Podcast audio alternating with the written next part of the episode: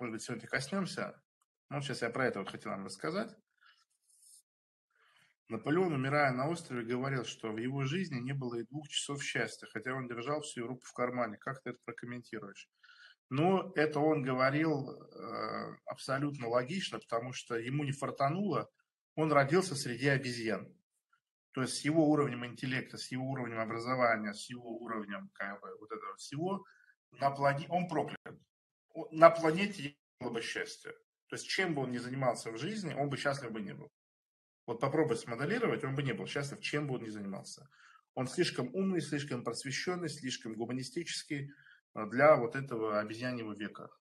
Поэтому, к сожалению, что бы он ни делал, он был бы несчастлив. И вообще счастье – это не про мужскую жизнь. Это мы не мыслим категориями счастья. Это тоже очень важная вещь, которую нужно обсудить. Что нас э, заразили вот этими понятиями абсолютно женскими что вот удовольствие от жизни, что счастье. Мужчина счастлив тогда, когда то, что он делал, имеет смысл. А не тогда, когда ему было физически приятно, когда он ходил по хорошим ресторанам.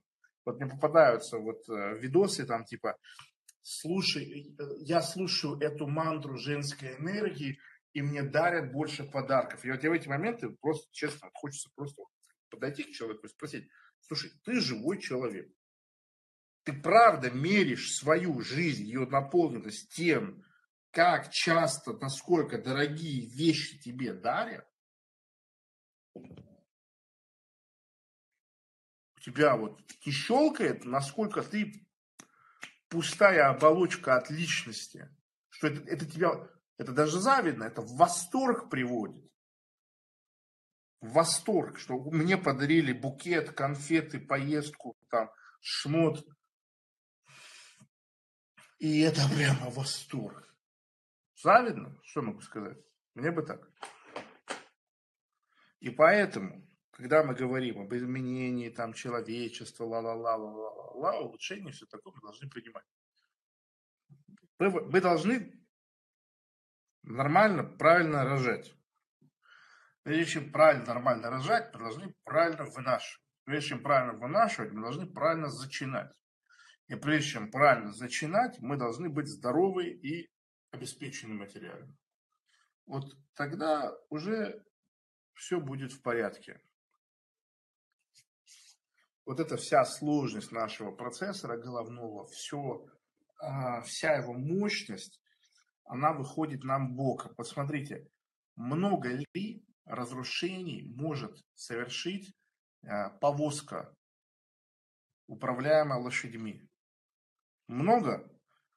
Ну, одного-двух людей там под копыта бросят лошади. Дальше она уже не пойдет. Сколько человек может сбить машина? Сколько человек может самолет похоронить? Представляете разницу? То есть, чем э, совершеннее и сложнее механизм, тем, конечно, катастрофичнее последствия, когда он выходит из строя. То есть, когда мы обладаем всем техническим прогрессом, атомным оружием, э, оружием климатическим, бактериологическим, любым другим, и, что называется, people in charge – это имбецилы, ну, не нужно удивляться. Вот я досмотрел там э, до четвертого сезона, мне нужно за это дать путевку на реабилитацию двухмесячную куда-нибудь в Швейцарию, а, мир Дикого Запада. И там а, я его смотрел, потому что его снял, который я очень уважаю, Кристофер Нолан, его снял его брат и его жена. И вот когда я видел, что его жена, я думал, не надо, не надо, там ничего хорошего не будет. Э, да, это его брат, ну, это, это жена его.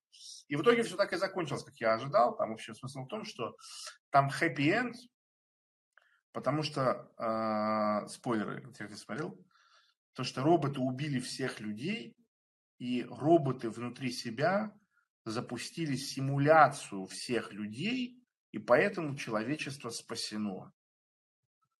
Представляете, насколько нужно быть социопатом, психопатом, чтобы выдать за хэппи-энд и за счастье, вот все хорошо, что роботы убили всех человеков и запустили их имитацию у себя в голове, и это типа следующая ступень развития человечества. То есть просто данные загружены и имитируются. Вот наблюдатели отсутствует вообще, живое, живое, живое, живое отсутствует, и вот на компьютере болванка крутится. И это вот счастье. То есть это говорит о том, насколько человек не живой, насколько он не понимает, вот, что это такое. Да, вот мечта леваков, там, глобалистов, я говорю, это все люди чокнутые. Это вот как Илья Бурлаковский рассказывает, что все, кого он видел, фотографии монархов, миллиардеров, там, Ротшильдов, у всех кривые шеи. То есть он говорит, если есть какая-то мировая элита, это точно не те, которых мы видим, потому что я не верю, что мировая элита не в курсе о том, что не нужно вывихивать друг другу Атланта, а если уж вывихнул, то ставить на место. То есть если вы поставили себе Атлант, вы уже более понимаете в этой жизни, чем Рокфеллер, Ротшильд, Путин, э, не знаю кто. Потому что у вас хотя бы шея правильно в башке стоит, в тело вставлена. Это говорит о том, в каком мире мы живем. Ну, уже не говоря о питании, не говоря уже о химии. Это все очень важные вещи. А, ну, это огромная тема. В общем, перед тем, как а, задаваться вопросом, что-то двигать психологически в голове человека, нужно все, что физически должно быть в порядке, что возможно, это сделать в порядке. Вот, понимаете, вот представьте, сидит, я, представьте, я психотерапевт. Ко мне приходит девушка и говорит, я э, чувствую себя слабой. А, у меня вот все из рук валится. Я чувствую, что мир против меня. Мы можем сидеть, разбирать с ней, выяснять. А я вот сижу и смотрю, что у нее носовые ходы не открыты.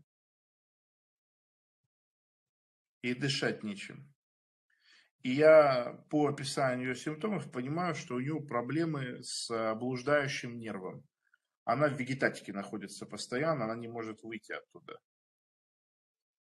Какой смысл что-то обсуждать? И аналогий этому нету. Вот очень часто человека сравнивают с автомобилем, типа бензин, двигатель. Это на самом деле иронично, потому что сложность человека, она неповторима.